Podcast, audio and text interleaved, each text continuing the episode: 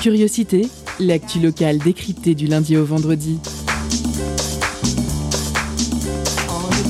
Pendant une heure, la rédaction de Prune écoute et questionne les acteurs du territoire. Curiosité, c'est sur Prune 92 FM de 18h à 19h.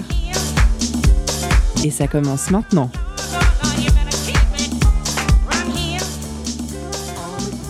Bonjour, bonsoir, chers auditeurs et auditrices. Vous êtes sur Prune 92 FM. Il est 18h, c'est heure de curiosité.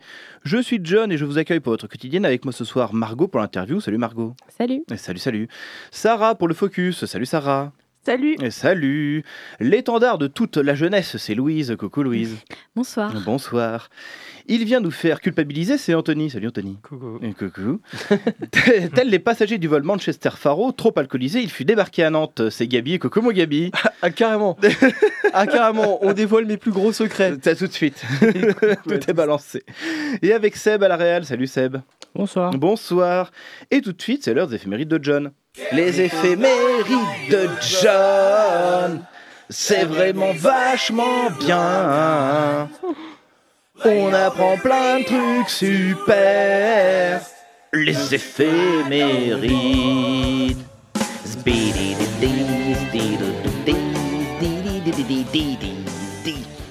Alors que s'est-il passé un 18 mai On commence en 1830 avec l'invention de la tondeuse à gazon. Et que seraient les darons en short sans cette belle invention?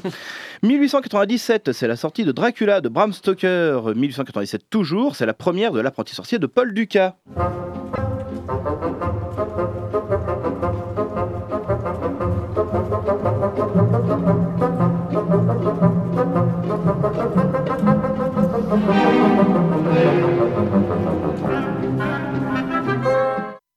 1953, Jackie Koch, Kochra- euh, ah ouais, j'en ai chié.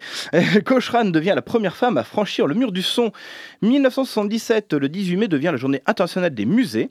2005, c'est la sortie de la revanche des sites. Alors finalement, hein, t'es pas si mal que ça. hein on passe aux naissances du 18 mai 1874. Madeleine Pelletier, militante féministe et anarchiste, première femme médecin diplômée en psychiatrie en France. 1955, l'acteur Cho Yun-fat que l'on retrouve dans À toute épreuve, The Killer ou encore Tigre et Dragon. 1960, 1960, mauvais tennisman et mauvais chanteur, Yannick Noah. Le 18 mai, c'est aussi le décès en 1799 de Pierre-Augustin Caron de Beaumarchais, dramaturge qui, malgré son nom, est l'un des annonciateurs de la Révolution et de la liberté d'opinion. 1980, Ian Curtis, chanteur de Joy Division.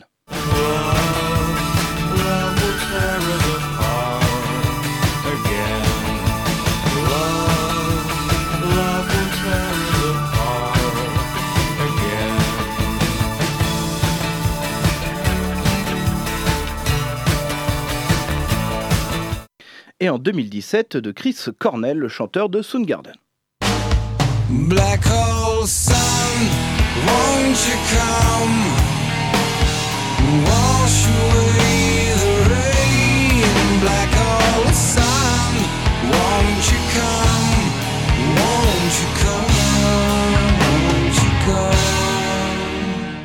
La grosse teuf. On passe à l'info classique du 18 mai avec, du coup il va y avoir des choses à dire, ce soir Gustave Mahler, né le 7 juillet 1860 au sein d'une modeste famille de restaurateurs juifs. Il manifeste très vite une oreille musicale hors du commun et bénéficie du soutien de ses parents pour développer ce don. À l'âge de 15 ans et malgré cette jeunesse, il est admis au conservatoire de Vienne, très exposé à toute la richesse de la culture de la capitale autrichienne, il développe son art très rapidement mais souffre de l'antisémitisme. Cette difficulté ne l'empêche pas de composer dès sa période étudiante et de devenir diplômé en 1878. En difficulté financière et issu d'une famille non fortunée, il peine dans ses jeunes années à joindre les deux bouts. C'est en acceptant de devenir chef d'orchestre que les choses s'arrangent. Malgré son génie, c'est par ailleurs pour cette activité que Mahler sera le plus reconnu de son vivant. C'est en occupant ce rôle qu'il achèvera en 1885 ses célèbres Chants d'un compagnon errant. De plus en plus réputé, il rejoint Prague, Leipzig, puis finalement l'Opéra Royal de Budapest en 1888, un poste plus stable qui lui permet de commencer ses Titans et Résurrection. Il affirme avec ses œuvres son amour pour le romantisme ainsi que ses qualités de compositeur. La consécration intervient en 1897, ouvrant une période de 11 ans à la tête de l'Opéra de Vienne. Mais victime de l'antisémitisme toujours et malade, il quitte l'Autriche pour New York où il dirige durant quelques mois le Metropolitan Opera. Il y cède le 18 mai 18- 1911. On écoute un extrait du troisième mouvement de sa première symphonie, dite Titan.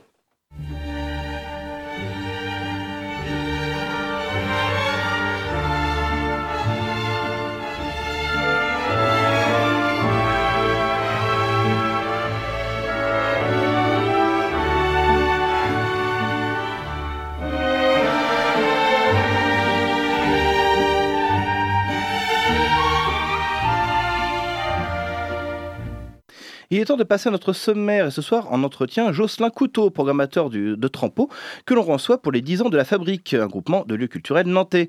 En deuxième partie, nous parlerons du Wine Night White Heat, festival de musique et de vin naturel qui aura lieu dans plein de lieux à Nantes le 25 et 29, enfin, du 25 au 29 mai, ainsi que le 2 juin. Nous recevrons Julien, programmation et partenariat, et Alexandre, programmation et production, avec la chronique de Louise, celle d'Anthony et le billet d'humeur de Gabi, sans oublier à 18h30 notre pause cadeau qui ce soir vous fait gagner des places pour la soirée de votre choix au festival Wine Night What At? It. Pardon. Toujours, euh, on commence avec notre entretien, c'est parti. Culture, questions sociales et politiques, environnement, vie associative. On en parle maintenant dans l'entretien de curiosité. Aujourd'hui, nous allons parler d'un gros événement culturel et musical qui aura lieu samedi 21 mai. C'est l'anniversaire de la Fabrique. Cette entité culturelle regroupe quatre lieux emblématiques de la ville Apo 33, Stéréolux, Trampo et le Jardin C depuis maintenant 10 ans et compte bien fêter cela. Une programmation de tout genre mêlant plusieurs sortes de représentations a été mise en place afin de satisfaire tous les Nantaises et Nantais et amateurs et amatrices d'art, de cultures et de musique.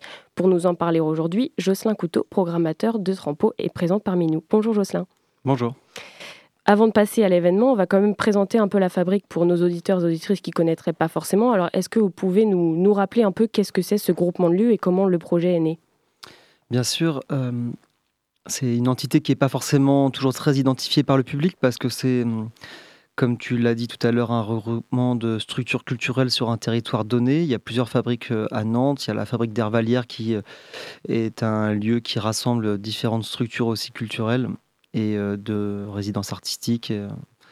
Et en 2011, euh, il y a eu un redéploiement de différentes structures. Par exemple, Trampo, nous, ça fait 30 ans qu'on existe, mais on était basé auparavant euh, à égalité. Et donc en 2011, euh, il y a eu euh, euh, une décision politique, en tout cas, de pouvoir euh, centraliser, d'avoir une sorte de cœur culturel euh, au sein de la ville de Nantes euh, sur euh, l'île de Nantes, euh, dans un, un espace qui était, euh, il y a encore 10 ans, on va dire, euh, peu habité. Euh, C'était encore en friche. Euh, et donc ils ont décidé d'en- faire une sorte de friche culturelle qui, euh, qui a vu venir donc le Stéréolux, anciennement olympique, Trampo. Il devait y avoir aussi une troisième salle qui n'a jamais euh, vu le jour et qui devait faire partie de cet ensemble euh, d'espaces culturels qui s'est transformé finalement en une sorte de jardin, donc le jardin C, C actuellement, mais qui a été géré par Mire auparavant. Et il y a eu la plateforme intermédia aussi, euh, euh, euh, qui est gérée par Apo 33. Que dire de plus? Donc c'est un regroupement de structures culturelles qui ont chacun leur activité euh, indépendamment l'une de l'autre, mais qui euh, de temps en temps euh, collaborent ensemble pour développer des projets, des partenariats. Et il y a eu déjà des événements qui ont rassemblé toutes ces structures pour pouvoir proposer une sorte de programme culturel. Et, mais là, ça faisait un petit moment qu'on ne s'était pas retrouvés. Il y a eu le Covid aussi. Et là, on s'est dit que c'était important de se retrouver dix ans plus tard pour fêter un peu euh, voilà, ce, re- ce regroupement et, cet espace de vie culturelle dans la ville, mais aussi dans le quartier en fait, de l'île de Nantes. Vous l'avez dit vous-même, c'est vrai que ça reste une entité qui n'est pas très connue en fait euh, sur Nantes, avec quand même quatre lieux très importants. Est-ce que le but de cet événement, c'est aussi de remettre un peu au, goût du jour, on va dire, euh, cette entité? Je suis pas sûr que c'est. Alors, de mon point de vue personnel, je suis pas sûr que c'est un impact euh, ultra fort. On va, on va parler de la fabrique, mais ce que les gens vont retenir, c'est qu'il y a un grand événement et que les structures elles sont déjà identifiées. En fait, je pense que Apo 30 a chacune à son échelle, hein, parce qu'on touche pas forcément les mêmes publics, mais Stérolux, euh, Trampo, Apo 33, Jardin C sont déjà identifiés et le, le nom fabrique, c'est plutôt une entité. On la remet sur la table pour pouvoir euh, indiquer qu'on on propose un- un- une journée, un événement ensemble mais euh, je pense pas que le nom La Fabrique euh, restera euh, dans, dans les têtes de- des différentes personnes. Lorsqu'on reviendra dans 5 ans, on sera encore obligé d'indiquer, d'ailleurs sur la communication, on réindique les structures qui, sont, qui intègrent la fabrique de Lille. Et donc, du coup, voilà maintenant 10 ans que le groupement il existe. Quel bilan on peut faire de, de cette entité, de ce regroupement des, des quatre lieux? Ben, je pense que ça a permis d'amener, une, comme je le disais tout à l'heure, une, dynamique de quartier, une dynamique de territoire. Euh, forcément, quand vous avez un lieu, euh, je peux prendre un bar ou n'importe quel lieu un peu isolé dans un quartier, ça apporte une dynamique. Quand il y en a plusieurs, ça apporte une, une dynamique encore plus grande en fait. Ça permet justement euh, de, ça crée une attractivité. Les gens se disent ah, si on va vers là-bas avec les nefs maintenant en plus, eh ben, il y a des choses qui s'y passent. On peut s'arrêter ici, mais on peut en même temps bénéficier de d'autres choses. Euh, je pense qu'on peut imaginer facilement euh, un parcours, euh, commencer la soirée au niveau des nefs, partir ensuite au hangar à bananes. Enfin, je pense qu'il y a vraiment une, cette volonté politique il y a dix ans d'amener, de créer une sorte de quartier de la créativité, parce que c'était le cas, a plutôt bien fonctionné. On a vu naître par la suite les grandes écoles d'art, l'école d'archi, l'école des beaux-arts. Dans le futur, d'ici septembre, il y aura l'école de design qui va ouvrir juste derrière Trampo. Ça, ça participe aussi à cette émulation euh, dans ce quartier-là. Et euh, maintenant, depuis, il y a... Alors, c'est... euh, au bénéfice et, ça et il y a une part de contrainte aussi c'est que maintenant il y a eu beaucoup d'immeubles qui, se sont érigés avec des nouvelles habitations. Donc maintenant il faut réussir à, vivre ensemble sur ce même territoire. Donc il y a des problèmes de nuisance sonore mais il y a aussi un moyen de participer faire collaborer les habitants et en tout cas qu'ils puissent bénéficier aussi de toutes ces attractions Donc vous voulez dire que peut-être euh, créer, euh, enfin avoir un groupement tel que celui-ci, ça peut aussi euh, favoriser aussi l'organisation d'événements sans que ça pose forcément de problème aux différentes personnes concernées? Oui, et puis surtout qu'on est arrivé avant les habitations. Donc, ce qu'il faut bien garder en tête, c'est que les personnes qui sont, qui sont arrivées normalement en connaissance de cause pour se dire bah, là, vous arrivez dans un quartier où il y a de la vie, euh, où il fait bon vivre d'une certaine manière, mais grâce justement à, cette- ce dynamisme culturel. Donc, maintenant, l'objectif, c'est de pouvoir euh, continuer à, vivre tous ensemble et de se dire qu'on a la chance dans une ville comme Nantes d'avoir euh, euh, une aire, une de jeu de, cette manière-là. Pendant le, Covid, est-ce que le groupement s'est manifesté? Est-ce que ça a fonctionné comme un réseau d'entraide Peut-être, je sais pas, un soutien financier, quelque chose comme ça? Est-ce qu'il y a aussi euh, un lien entre vous quatre plus que euh, la programmation? Oui, il alors encore une fois à des échelles différentes parce que je peux pas mettre euh, tout le monde à la même enseigne dans le sens où par exemple euh, l'équipe du Jardin C ils sont tous bénévoles. Quand nous par exemple sur une structure comme Trampo on est 30 salariés. Donc euh, on ne peut pas investir autant de temps avec les mêmes réflexions. Mais il y a toujours eu de l'entraide dans le sens où Jardin C est quand même collé nous à Trampo donc on, essaie d'échanger au maximum sur les dates qu'on peut faire quand on a une date sur la terrasse on échange avec eux pour être sûr que n'y a pas des choses qui se confrontent euh, avec des structures plus grosses comme Stérolux et Trampo. Oui, bien sûr, forcément. En plus, nous, on est au cœur de, de réflexions autour de l'aide euh, artistique. On est des structures subventionnées, donc on a, on a un devoir aussi de, de devoir réfléchir à cela. Et pendant le Covid, il a fallu forcément euh, repenser euh, des aides qu'on pouvait recevoir, des fonds dédiés, comment on les redispatchait pour pouvoir aider des collectifs, des structures, des artistes. Euh, donc, bien sûr, oui, il y, a des- il y a des ententes. Et en tout cas, il y a des, il y a des, des moyens de réflexion. On sait, ok. On sait aussi que pendant la crise sanitaire, il y a une partie du, public qui a décidé, ou en tout cas ne souhaite plus euh, fréquenter les lieux culturels euh, de fête. Est-ce que cet anniversaire, c'est aussi l'occasion de renverser la tendance et de faire revenir ce public?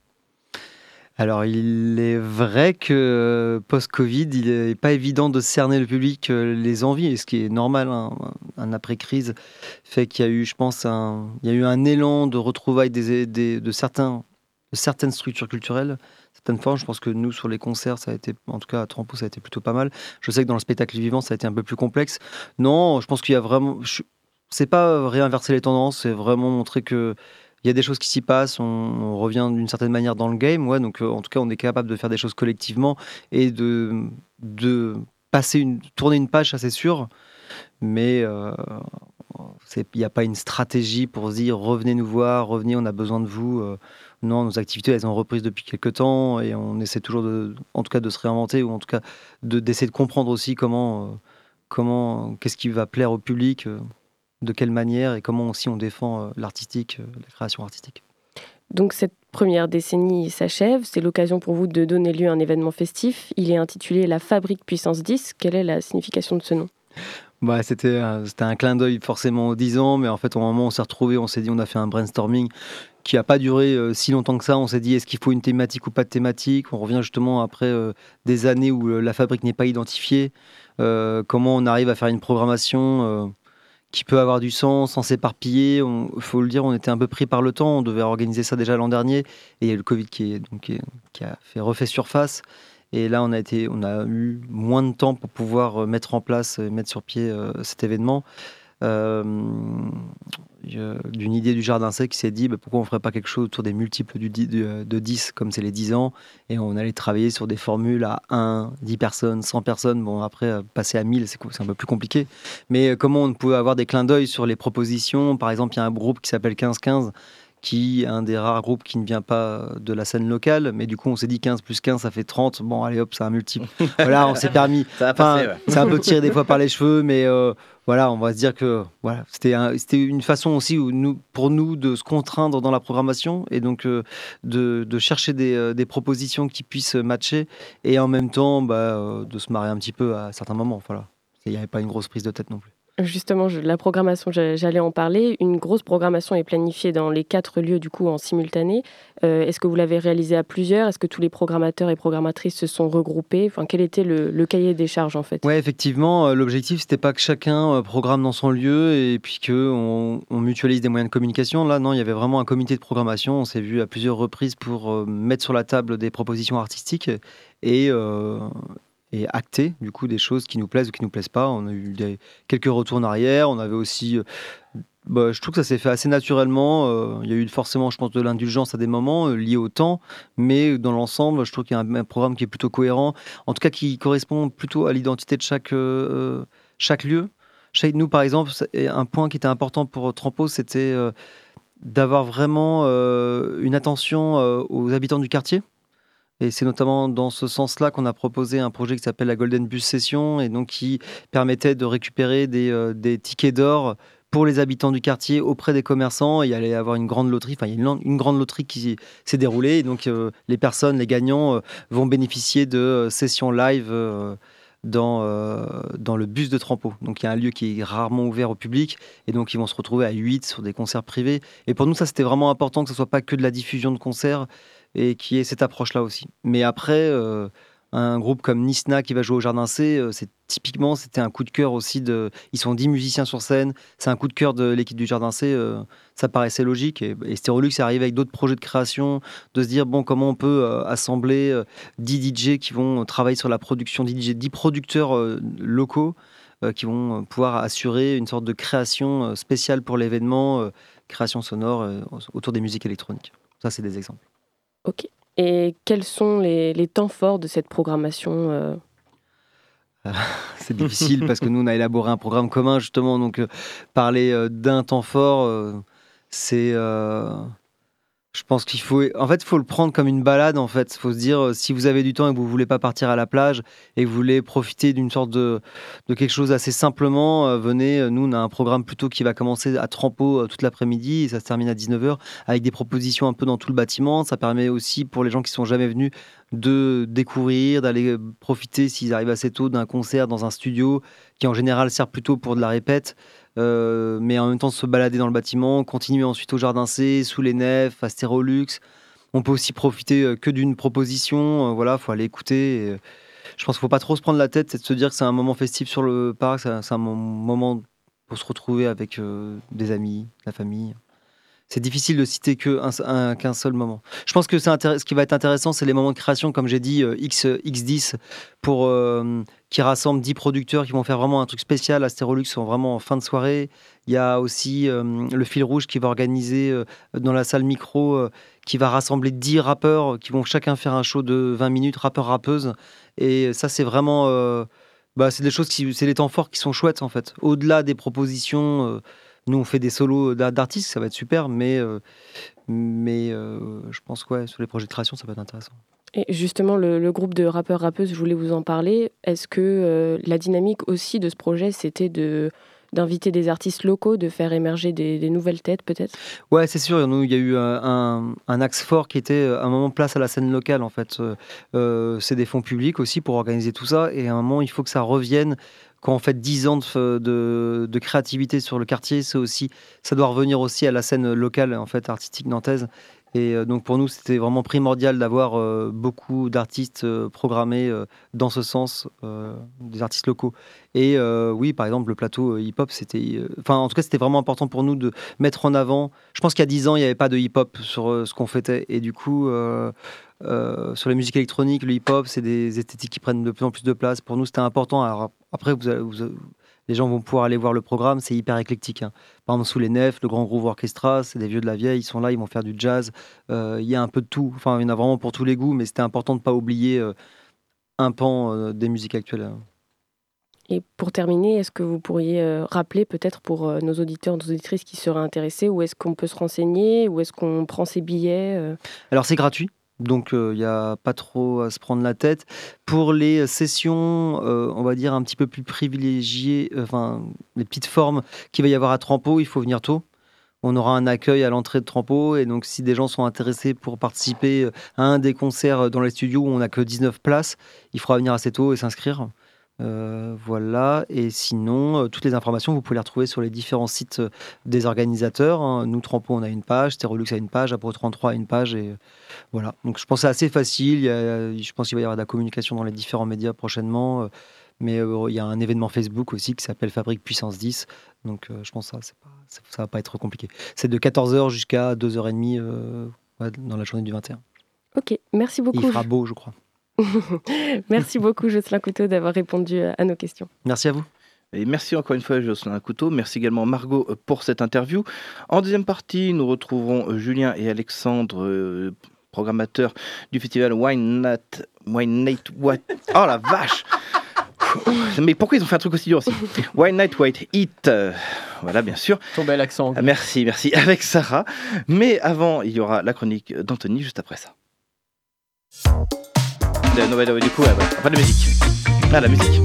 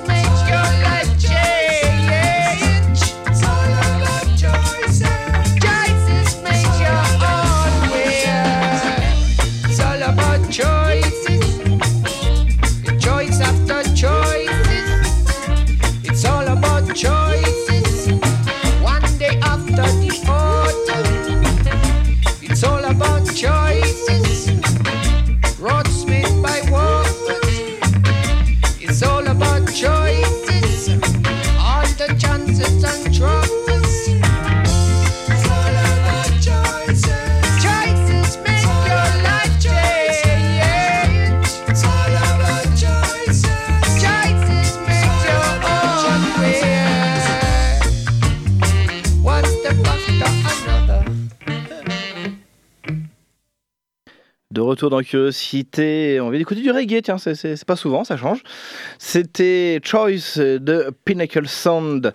Et tout de suite, euh, vous le retrouvez, c'est lui, c'est Anthony, c'est tout de suite. Étonnante, perspicace, amusante, actuelle. Les chroniques de curiosité.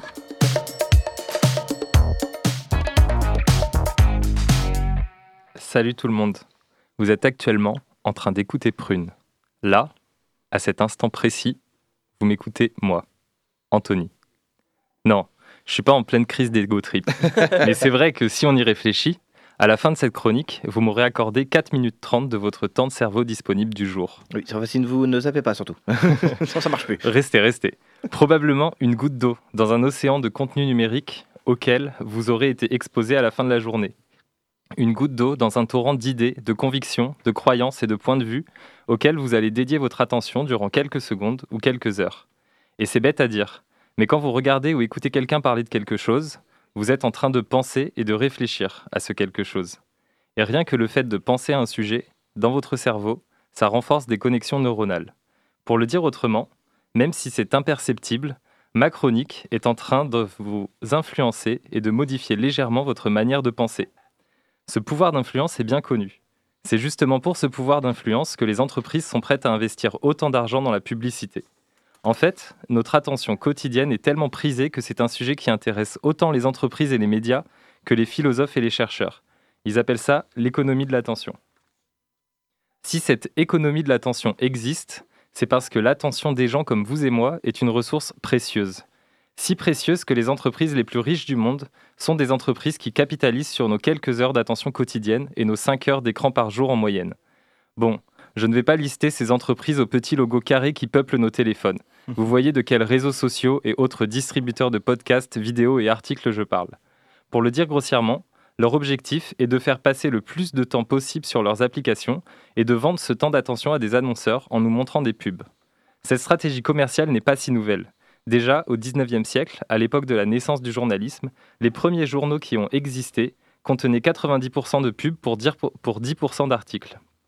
Cependant, à cette époque, une toute petite minorité d'élites bourgeoises pouvait créer des contenus, puisqu'il fallait avoir accès à des tonnes de papier, des imprimeries, et avoir beaucoup d'employés et de charbon pour faire fonctionner tout ça et distribuer les journaux. Ce qui change fondamentalement le marché de l'attention d'aujourd'hui, c'est que tout le monde peut créer des contenus, et donc le nombre de contenus disponibles a explosé. Aujourd'hui, il existe tellement de contenus accessibles que l'humanité n'a plus assez d'attention disponible pour tout regarder. Et c'est un problème. C'est un problème parce que dans un contexte où l'attention est la ressource rare, les créateurs de contenu sont en compétition pour la capter. T'as mis ta fiche à l'envers. Ouais, dommage. donc, ces dernières années, l'humanité a donc commencé à se poser une question qu'elle ne s'était jamais posée explicitement avant. Quelle est la meilleure façon de distribuer l'attention des gens? C'est là qu'entrent en jeu les algorithmes de recommandation. Ces programmes experts dans l'analyse de nos goûts afin de nous proposer les contenus qui nous correspondent le mieux. Parce qu'en réalité, ce n'est jamais vraiment nous qui choisissons les contenus qu'on consomme, et donc qui nous influencent. Ce sont les algorithmes. Les publications qu'on trouve quand on se connecte sur les réseaux sociaux sont sélectionnées par les algorithmes. On choisit les vidéos qu'on regarde parmi celles proposées par les algorithmes. Les playlists qu'on écoute sont souvent composées par des algorithmes. Vous m'avez compris, l'humanité a choisi de faire reposer la distribution de notre attention sur des algorithmes. Le truc, c'est que pour l'instant, ces algorithmes sur lesquels repose tout simplement la possibilité d'influencer idéologiquement des milliards de personnes reposent sur des critères problématiques. Avant de se rendre compte de l'envergure de leurs responsabilités, ces entreprises ont créé des algorithmes optimisés pour nous rendre accros à elles. Vous savez, ce moment où vous vous faites happer pendant 50 minutes par votre réseau social favori, alors qu'à la base vous vouliez juste répondre à un message, c'est exactement pour ça que ces algorithmes ont été développés. À l'heure actuelle, ces entreprises commencent à prendre conscience du problème, et de plus en plus de chercheurs en apprentissage automatique s'intéressent à ce qui s'appelle la fairness. En gros, comment rendre les critères des algorithmes de recommandation moins problématiques. Évidemment, c'est un sujet complexe qui pose de nombreuses questions éthiques et techniques et il n'existe pas de solution miracle. Notre attention restera une ressource rare et il n'y a pas de bonne façon de la partager. Le principal conseil que donnent les experts de l'économie de l'attention, c'est d'essayer de prendre soin de notre hygiène numérique, par exemple en choisissant nous-mêmes les contenus qu'on consomme. Sur ce, je vous laisse et je vous remercie pour votre attention. Justement, hein, le fameux espace de cerveau disponible. Voilà. Eh, c'est rien de nouveau.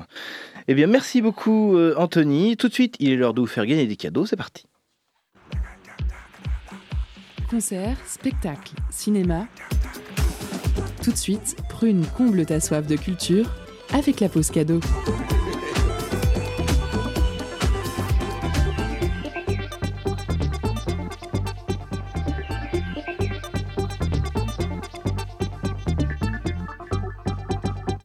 Ce soir, Prune vous fait gagner des places pour la soirée de votre choix au festival One Night White Heat du 25 au 28 mai. One Night White Heat, c'est des découvertes auditives et gustatives et des échanges passionnés et avinés. Une grosse prog musicale est à retrouver tout au long du festival au pôle étudiant, aux ateliers de beach, à Stéréolux et au Panonica. Sans oublier les salons des vins samedi 28 au bord de l'Erdre et dimanche 29 au Jardin C. Alors envoyez Sauvage pour emporter vos places. Sauvage en message direct sur l'Instagram de Prune. Je vous laisse en musique avec Consortium par Zombie Zombie présent sur le festival.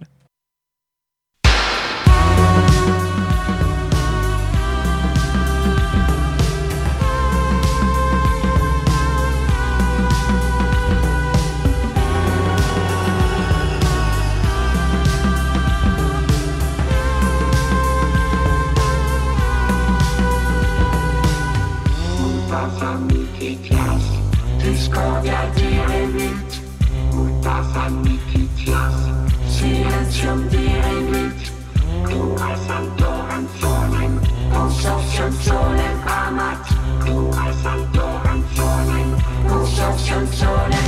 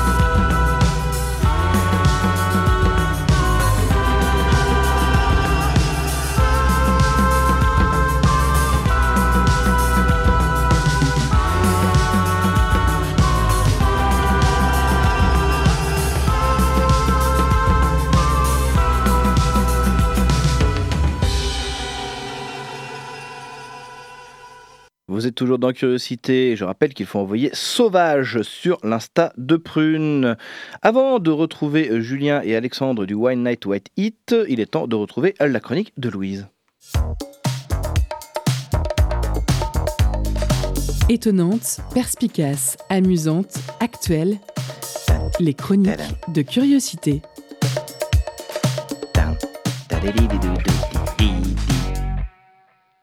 Aujourd'hui, chers auditeurs, je vous parle en direct de ma salle d'examen. Oui, je suis une élève studieuse, je vais à mes examens. Enfin, quand je dis je parle en direct, je suis légèrement en différé quand même. Disons que j'écris depuis ma salle d'examen. Du coup, est-ce que je suis actuellement en train d'écrire pour l'émission de demain ou de lire pour l'examen d'hier Vaste question, mais là je m'embrouille. Tout ça pour dire que si j'ai stoppé mes réflexions au plein milieu de ma disserte pour écrire ma chronique au stylo bille bleu sur une feuille du brouillon bleu, allez savoir pourquoi j'ai la sensation que c'est une information extrêmement importante. C'est que le sujet m'a fait me poser quelques petites questions. Donc je me suis dit, autant joindre l'utile à l'utile pour pas perdre de temps, comme il n'y a que moi qui le dis. Aujourd'hui, ma chronique repose sur ce sujet de littérature française du 19e siècle. Oui, 19e est écrit en lettres. Le poète doit-il nécessairement tremper sa plume dans la boue? Vous vous appuierez sur les fleurs du mal de Charles Baudelaire. Bon, alors pour répondre au sujet, pas besoin de thèse, antithèse, synthèse. Je pense que les choses sont simples. Non, le poète ne doit pas nécessairement tremper sa plume dans la boue, c'est beaucoup plus pratique pour écrire s'il la trempe dans l'encre. Maintenant que la partie on répond au sujet de l'examen est réglée, passons aux choses sérieuses. La première chose qui me vient à l'esprit quand on me parle de Baudelaire, ce n'est pas l'absinthe, c'est le fait que ce poète torturé est avant tout un dandy. Et c'est là le sujet de cette chronique, le dandysme. Enfin plutôt la définition de dandy. Je vais vous donner celle que j'ai vue à la fac. Homme extrêmement soigné. Là, je sais ce que vous vous dites. Elle est bien mignonne la choupette, mais pourquoi elle nous embête avec une définition? Eh bien, pour que vous compreniez, je vais vous lire celle du dictionnaire Larousse. Dandy, homme qui affecte une, une suprême élégance dans sa toilette, ses manières, ses goûts. Bon, vu que j'ai des petits talents de cachet de télépathe, je sais encore une fois ce que vous êtes en train de vous dire. Il n'y a rien de choquant dans cette définition. Pourquoi elle nous enquiquine Elle ferait mieux de finir sa lisserte et de laisser l'antenne à Gabi qui a des choses beaucoup plus pertinentes à dire. Alors, je suis d'accord avec vous que Gabi a des trucs intéressants à dire, mais si j'insiste sur ces deux définitions, c'est qu'il y a un petit truc qui me choque. Homme extrêmement soigné. Homme qui affecte une suprême élégance dans sa toilette, ses manières, ses goûts. Pourquoi homme et pas personne? C'est marqué où? C'est interdit d'avoir un style vestimentaire dandy pour une femme. En sortant de la salle d'examen, je me suis dit que c'était peut-être tout simplement un mot différent qui signifie dandy pour une femme. Alors je suis allée chercher dans mon petit moteur de recherche préféré, équivalent dandy femme. Je suis tombée sur un blog dont je citerai pas le nom tellement les propos exprimés m'ont pas plu. Ce- blog répondait à la question quel est l'équivalent féminin du mot dandy? Parmi les réponses proposées, certaines parmi les réponses proposées sortaient des propos très très gentils et assez proches de ma précédente chronique, comme bêcheuse, blonde, dinde, salope. Donc si j'ai bien compris l'idée, une femme qui s'habille avec élégance et de façon soignée, c'est une salope. Pourquoi une madame n'aurait-elle pas le droit de s'habiller de façon chic et soignée juste parce que c'est ce qu'elle veut? Je suis retournée sur un moteur de recherche, mais cette fois-ci j'ai laissé tomber mon préféré. Je suis tout simplement allée sur Google. Bref, encore un détail qui n'a pas grande importance, mais encore une fois, je tenais à le préciser. Donc je suis allée sur Google et j'ai tapé femme dandy. Et j'ai trouvé sur le site du Nouvel Ops un article de Katia Peknik datant de 2018 qui explique en cinq lignes ce que j'essaie de vous expliquer de façon pas très claire depuis quelques minutes. Je vais vous lire un, exprès- un extrait pour que vous n'ayez pas de migraine en essayant de comprendre où je veux en venir. Il y a une modernité dans l'idée de dandy au féminin, car cela parle de la place de la femme dans la société, dans l'histoire, dans la culture, et de leur accès à l'autonomie, l'émancipation, la liberté. Bon bah ça y est, je l'ai m'a dit certains. Non, le poète ne doit pas nécessairement tremper sa plume dans la boue, il doit plutôt la tremper dans l'encre, c'est plus pratique pour écrire, l'albatros de Baudelaire aurait été beaucoup moins poétique écrit dans la gadoue, et en conclusion, la femme est un dandy comme les autres. Bravo, magnifique. Merci beaucoup, Louise. C'était très bien, c'était très très bien, j'aime beaucoup. Euh, il est temps de retrouver notre focus avec Sarah. C'est parti. Focus sur une initiative, un événement, un engagement. C'est le zoom de la rédaction.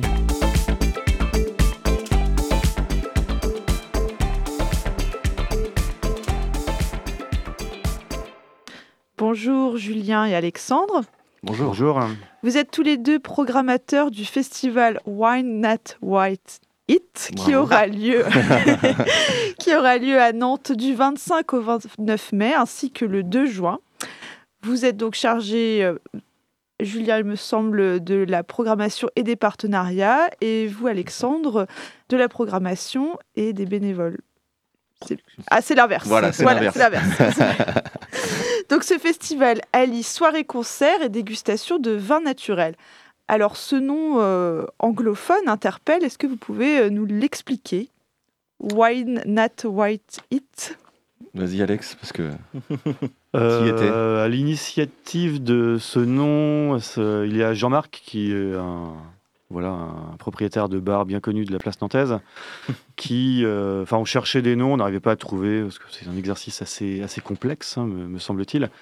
Et euh, en bon fan du Velvet qu'il est, que nous sommes aussi, il a détourné le nom de l'album euh, White Light White It en Ah. Why Not Wait It. Alors on s'est interrogé évidemment au début, puis on a trouvé ça finalement assez cool, assez rigolo, effectivement peu compréhensible pour les non-initiés et Même pour les euh, pas anglophones, très je clair pense, pour les mais- gens qui souhaitent le dire.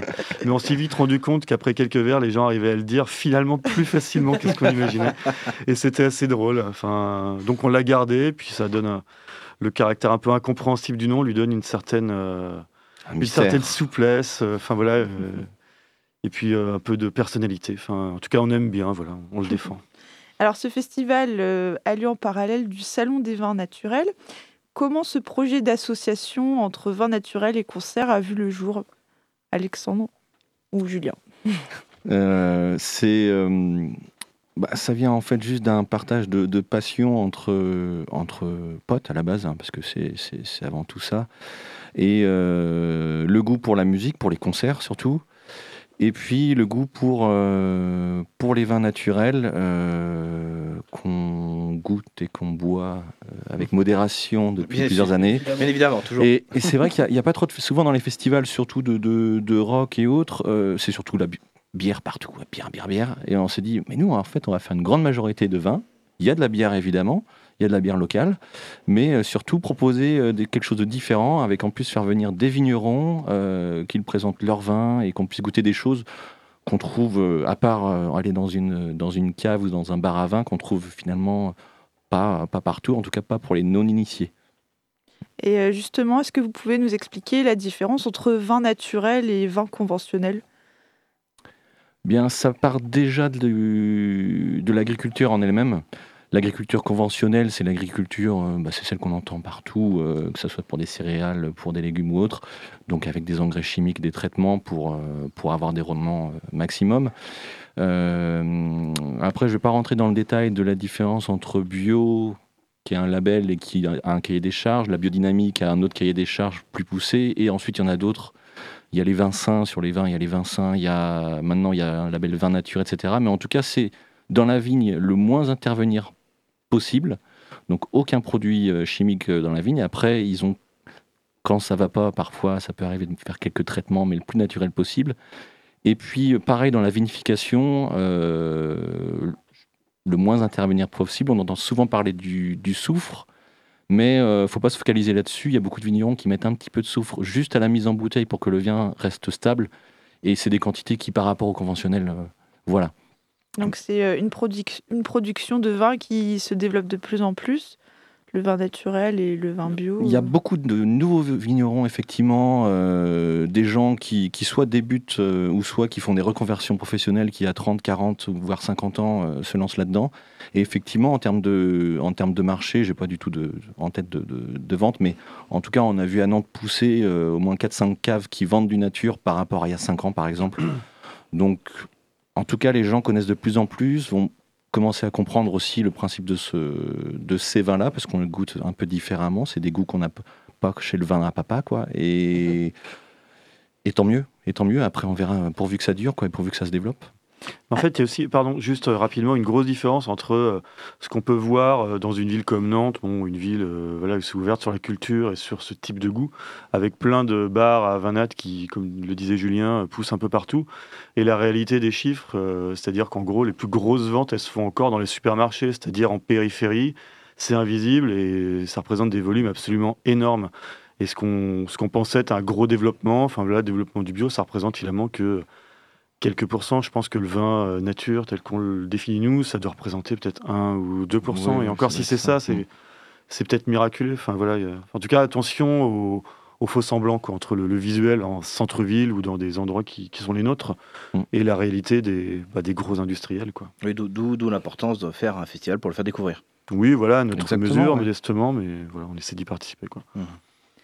Alors, euh, pour revenir à, à la programmation musicale, quelle ligne directrice euh, dans cette, euh, cette édition euh, 2022 Bah, c'est une ligne assez arbitraire, comme toujours, en fait, comme dans tout ce qu'on fait, de nos, nos métiers ou nos associations respectives. On propose des choses qu'on défend.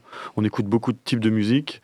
Donc après, voilà, on essaie d'accorder les choses de façon un peu cohérente, ou parfois pas, mais voilà, ça dépend des routings des groupes, des disponibilités euh, en tournée, tout ça. Là, on a réussi à avoir des choses assez cohérentes en termes de style. On a une soirée hip-hop assez dense, là, assez noise, le, dance floor aussi le mercredi. Le jeudi sera une soirée un petit peu plus expérimentale, basée sur des, des groupes un peu plus conceptuels, on va dire, j'ose le terme. Le vendredi, ce sera beaucoup plus euh, pop rock, un peu noise aussi. Enfin voilà, en tout cas, ce sera un peu plus, plus rock roll et plus frontal. Et le samedi, là, ça part un peu plus dans tous les sens. On aura des groupes locaux euh, hyper intéressants, enfin voilà, dans des styles assez ouverts. Ce groupe noise culte qui s'appelle Lightning Bolt, euh, voilà, un groupe masqué qui joue, euh, qui joue fort et une musique très très brutiste. Et un groupe brésilien culte aussi, Teto Preto, voilà, qui défend la culture LGBT brésilienne, politiquement parlant, j'entends, et qui est un groupe sur scène absolument terrible. Il s'était passé aux Escales à Saint-Nazaire il y a 4 ans, je crois. Et visiblement, ils avaient, euh, ils avaient vraiment convaincu tout le monde. J'y étais malheureusement pas, mais en tout cas, tous les échos que j'ai eus étaient euh, dithyrambiques. Alors le, le festival se déroule dans plusieurs lieux nantais, euh, le Stéréolux, la salle Panonica, sur le campus universitaire et, et d'autres endroits. Euh, pourquoi un tel éclatement euh, des concerts dans la ville? Parce que, euh, en fait, on adapte, on a choisi les lieux aussi en fonction des groupes.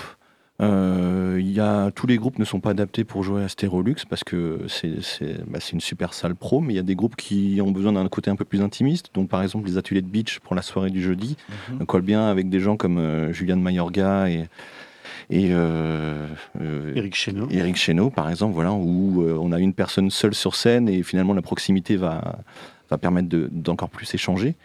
Donc on est vraiment là-dessus euh, en fonction des groupes, en fonction des opportunités, parce que le choix des, groupes se fait aussi en fonction des, de comment ça tombe, euh, quel jour, à quel jour on va mettre le, tel groupe le jeudi, le vendredi, le samedi. Donc voilà, c'est vraiment euh, entre ce mélange d'arbitraire, de, de hasard, de chance, et puis de- d'essayer à chaque fois de faire coller euh, le groupe au mieux au lieu. Et puis deuxième contrainte qu'on s'impose, c'est que sur la partie salon, du coup, là, qui, qui a lieu le samedi et le dimanche, euh, on, il faut toujours que le salon soit le plus proche possible de la salle de concert qui, suit dans la soirée. Donc là, par exemple, sur, euh, sur le samedi, euh, pôle étudiant pour le concert le soir, donc du coup, le salon sera sur les bords de l'air, juste derrière, au niveau du château. Pour que les gens viennent euh, au salon l'après-midi, ils traînent, ils profitent du soleil et tout, et puis le soir, ils enchaînent à la soirée. Donc le salon est toujours sur le campus universitaire, c'est ça? Le salon pour le samedi, ouais, parce qu'il y a la soirée du samedi qui est au pôle étudiant sur le campus. Et le dimanche, alors il n'y a pas de concert le dimanche soir, et du coup le salon on le fait au Jardin C, donc à côté de Trampo et des Nefs. Alors il y a le, le salon euh, des vins, mais est-ce qu'il y a une dégustation de vin qui se transporte de concert en concert? En, bah, en vente sur place, puisque euh, pareil, la proposition donc dans le, dans le bar euh, de chaque salle, ça sera euh, de la bière locale comme j'ai dit, et puis sinon les vins, uniquement les vins proposés par les, par les vignerons, donc une sélection de vins blancs, vins rouges. Euh, donc ça permet déjà de déguster le, dès le mercredi soir, le jeudi, et puis après de déguster vraiment et de prendre le temps de, dis- de discuter avec les vignerons euh, le samedi et le dimanche au salon. Et- Sachant qu'on va changer tous les soirs de propositions de vin. Enfin, L'idée, c'est que les gens puissent goûter, euh, enfin ceux qui viendront plusieurs soirs, au maximum les propositions des vignerons. Et il n'y a pas de rosé. Si, si, il y en Ah, aura. j'ai on- peur. Il y aura du rosé un peut-être truc euh, que Il y en rouge aura et blanc. certainement. Peut-être du pétillant aussi. Après, on a un responsable euh, de la partie euh, recherche de vignerons et vigneronnes qui, euh, qui fera ses choix. Enfin, c'est le maître. Donc, euh, on va lui laisser la liberté de, de ton là-dessus. là-dessus. Et est-ce que vous avez mis en place des partenariats avec des bars et des cavistes nantais pour cet événement? Ouais, beaucoup, beaucoup. euh, D'une part parce que c'est un petit coup de main euh, financier pour le festival. On est quand même sur une économie hyper, euh, hyper précaire. hein. C'est pas évident, surtout en ce moment en termes d'activité et de réservation culturelle. Et, aussi parce que c'est important qu'on on est allé voir tout, en gros, tous les bars à vin et toutes les caves qui proposent des, des produits et des vins biodits et, et naturels pour leur parler du festival, pour savoir si ça les intéresse, pour que parce qu'on est, on est acteur de la, de la même chose, on met en avant des choses qu'eux, ils, ils proposent à la vente, et, et puis inversement, donc euh, euh, donc c'est c'est très légitime. Du coup, on n'est pas allé euh, voir le l'hyper U du enfin le, le super U du coin ou euh, le prix unique. Voilà, on s'est plutôt adressé à des gens comme ça qui collent, euh, qui collent au festival, quoi. Et est-ce que dans votre festival, vous associez également la cuisine? Ou vous restez vraiment sur euh, la dégustation de vin Est-ce qu'on peut manger avec le vin ouais Alors oui, il y aura des choses qui sont préparées. Alors, on n'en fait pas un axe euh, de communication notamment, mais on sera sur, euh, on aura des propositions culinaires qui sont faites par euh, une bénévole qui cuisine merveilleusement bien. Donc euh, voilà, on Il y aura, aura de la restauration sur on place, aura des bonnes choses. On essaie de faire en sorte que ce soit modique en prix aussi, pour que ce soit accessible, euh, y compris le vin. Enfin voilà, les verres de vin souvent, bon, commencent à coûter un certain prix. Alors non pas que les, bars qui les vendent les vendent cher volontairement, c'est simplement que voilà, les prix augmentent. Bon, voilà, pour euh, des raisons de des diverses crises qu'on a pu connaître. euh, bon, euh, même la dernière a un impact. Malheureusement, la crise ukrainienne a un impact sur le, les bouteilles, par exemple. Euh, L'approvisionnement en bouteilles euh, et, commence à être difficile. Et puis bon, je passe sur le Covid, le gel, enfin bref, tout ça fait que les, les vignerons fragiles, les petits vignerons fragiles ont, ont dû augmenter leur prix. Donc on essaye, nous, de tirer un peu les prix pour que tout le monde puisse s'y retrouver. Enfin voilà. Ouais, on sera sur des prix bien, au verre bien plus bas que dans un bar à vin finalement. Euh, voilà, après, comme on est une structure de bénévoles, euh, on n'a pas besoin, on n'a pas les mêmes contraintes économiques là-dessus. Et puis avec les vignerons, euh, c'est vrai qu'on on leur demande un effort aussi sur, euh, sur le prix et sur, sur voilà, euh, pour que pour qu'on puisse proposer leur vin vraiment à des prix très abordables par rapport, à, par rapport au produit que c'est. Alors pour terminer, où peut-on se renseigner sur euh, ce festival qui aura lieu la semaine prochaine? Les réseaux sociaux, Facebook, Instagram, Why Not Wait It, le, le site. site. internet, whynotwaitit.com. Voilà, il y a à peu près tout sur, euh, sur tout ça. On- Après, il y a des affiches, des flyers qui traînent euh, dans les bars, les caves, les partenaires, forcément. Euh, le site d'Ostérolux, forcément, pour cette date. Euh, voilà, on, on est des gens modernes, on s'est adapté euh, au numérique avant tout. Eh bien, merci beaucoup Alexandre et Julien d'être venus euh, nous présenter le, le festival. Merci Sarah pour l'interview. Avant de terminer, je vous en prie, avant de terminer l'émission, il est l'heure de le retrouver. Hein, je sais que Louise, même, même elle l'attend. C'est Gabi. Où avez-vous appris à dire autant de conneries? Deux ans de télé. C'est du journalisme total. Et bonjour à tous. Alors, on l'a appris hier, le nouveau Premier ministre est une Première ministre. Alors, je vous préviens tout de suite, je ne ferai pas de blague sur euh, on a dépassé les bornes ou des conneries comme ça. Soyons sérieux. Alors, Elisabeth Borne, ancienne présidente de la, R- de, de la RATP, ancienne ministre de Macron, mais surtout ancienne directrice de cabinet de Ségolène Royal au ministère de l'écologie, ce qui en ferait une femme de gauche selon les médias. Et là, je tombe des, des nues. Si pour eux, Borne est de gauche, je comprends pourquoi ils qualifient Mélenchon d'extrême gauche. Si pour eux, l'ultralibérale Elisabeth Borne est de gauche, euh, c'est soit qu'ils n'y connaissent rien à la politique et alors qu'ils laissent leur place à des gens plus co- compétents, auquel cas je suis disponible, les rédactions n'hésitez pas à me contacter. Soit ils savent très bien ce qu'ils font et ils continuent à dévier le compas politique toujours vers la droite, ce qui amène aux dérives habituelles, la montée de l'extrême droite et des fachos qui se croient tout permis dans ce pays. Alors, pour celles et ceux qui avaient encore un doute sur l'orientation de notre nouvelle première ministre, faisons un rapide résumé du bilan d'Elisabeth Borne. Dès 2015, où elle était encore DIRCAP de Royal, elle accorde euh, aux sociétés d'autoroutes comme Vinci un allongement conséquent des concessions, suivi très rapidement d'un cadeau de pas moins de 11,8 milliards à ces mêmes entreprises. Dès 2017, à l'arrivée de Macron, elle est récompensée de son soutien de la première heure en étant nommée ministre des Transports où elle entame directement la destruction du service public du rail en ouvrant le secteur à la concurrence et en supprimant le statut de cheminot. Celle qui affirme à la presse préférer l'avion ne se renie pas en continuant la destruction du ferroviaire français en supprimant plus de 400 km de lignes. Elle a également conduit la loi orientation et mobilité, loi qui entre autres refuse d'accorder le statut, euh, à l'époque, un statut euh, protecteur aux travailleurs uberisés, statut accordé il y a peu par la justice, deux ans et demi de droits sociaux perdus entre autres à cause de notre première ministre, soi-disant de gauche. Ensuite, Borne remplace une star locale, hein, celui qui est allergique aux crustacés et qui pose des lapins à deux heures avant une émission, le fameux François de Rugy. Voilà. Je règle mes comptes à la radio. Resté moins d'un an, son bilan pour l'écologie est famélique, mais elle y a apporté euh, le recul de deux ans de la date de sortie du glyphosate euh, de 2020, une des rares promesses de campagne de Macron en 2017 à la fin du quinquennat. Aujourd'hui, le glyphosate pourrait même être euh, réautorisé d'ici la fin de l'année. Elle a aussi euh, repris et terminé les travaux de la loi énergie-climat, qui a notamment euh, reculé de 10 ans les objectifs de la France dans le renouvelable pour pas trop grignoter la part du nucléaire. Un passage bref mais intense à l'écologie, mais alors arrive le gouvernement Castex et la voilà transférée au ministère du Travail. Dans le cœur de la pandémie où des efforts étaient demandés à toute la population, pour Borne, l'important c'était que les écoles restent ouvertes, non pas pour que les gosses étudient, mais bien parce que les écoles gardent les enfants et la priorité c'est que les parents puissent continuer à travailler. Alors bien évidemment, il fallait pas compter sur Borne pour revaloriser, revaloriser le SMIC ou pour venir en, en soutien à la jeunesse qui a souffert pendant cette crise, exit le RSA jeune ou le minimum jeunesse. Par contre, en grande femme de gauche, elle a réformé l'assurance chômage parce que cette dame qui gagne des dizaines de milliers d'euros par mois estime que l'on gagne mieux sa vie en étant au chômage qu'en travaillant. Un mensonge démenti par son propre cabinet ministériel.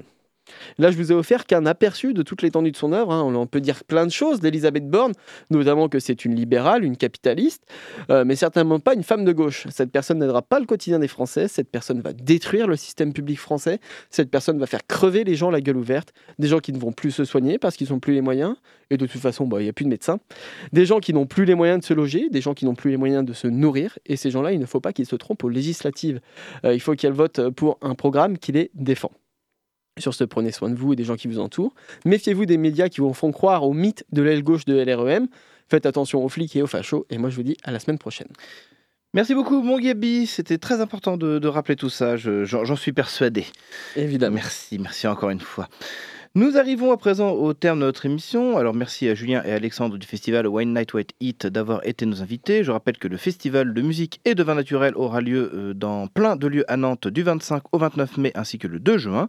Plus d'infos sur le site wine night white Ça rentre. T'as vu au bout d'un moment On s'y fait. Merci également à Jocelyn Couteau, programmateur de Trampo, d'avoir été parmi nous. Je rappelle que l'événement se déroule dans quatre lieux dédiés samedi. Plus d'infos sur les réseaux. Merci, chers auditrices et auditeurs, de nous avoir écoutés. Et merci à toute l'équipe, bien évidemment. Vous retrouvez Curiosité dès demain à 18h. Quant à nous, on se retrouve la semaine prochaine. Et en attendant, vous pourrez écouter toutes nos émissions sur notre site www.prune.net. Juste après, c'est le Labo de Savoir. Et ce soir, il nous parle des GAFAM et de la toute-puissance du capitalisme. Comme quoi, on reste toujours plus ou moins dans le même terme. Alors, restez sur Prune 92 FM et à la prochaine. Ciao.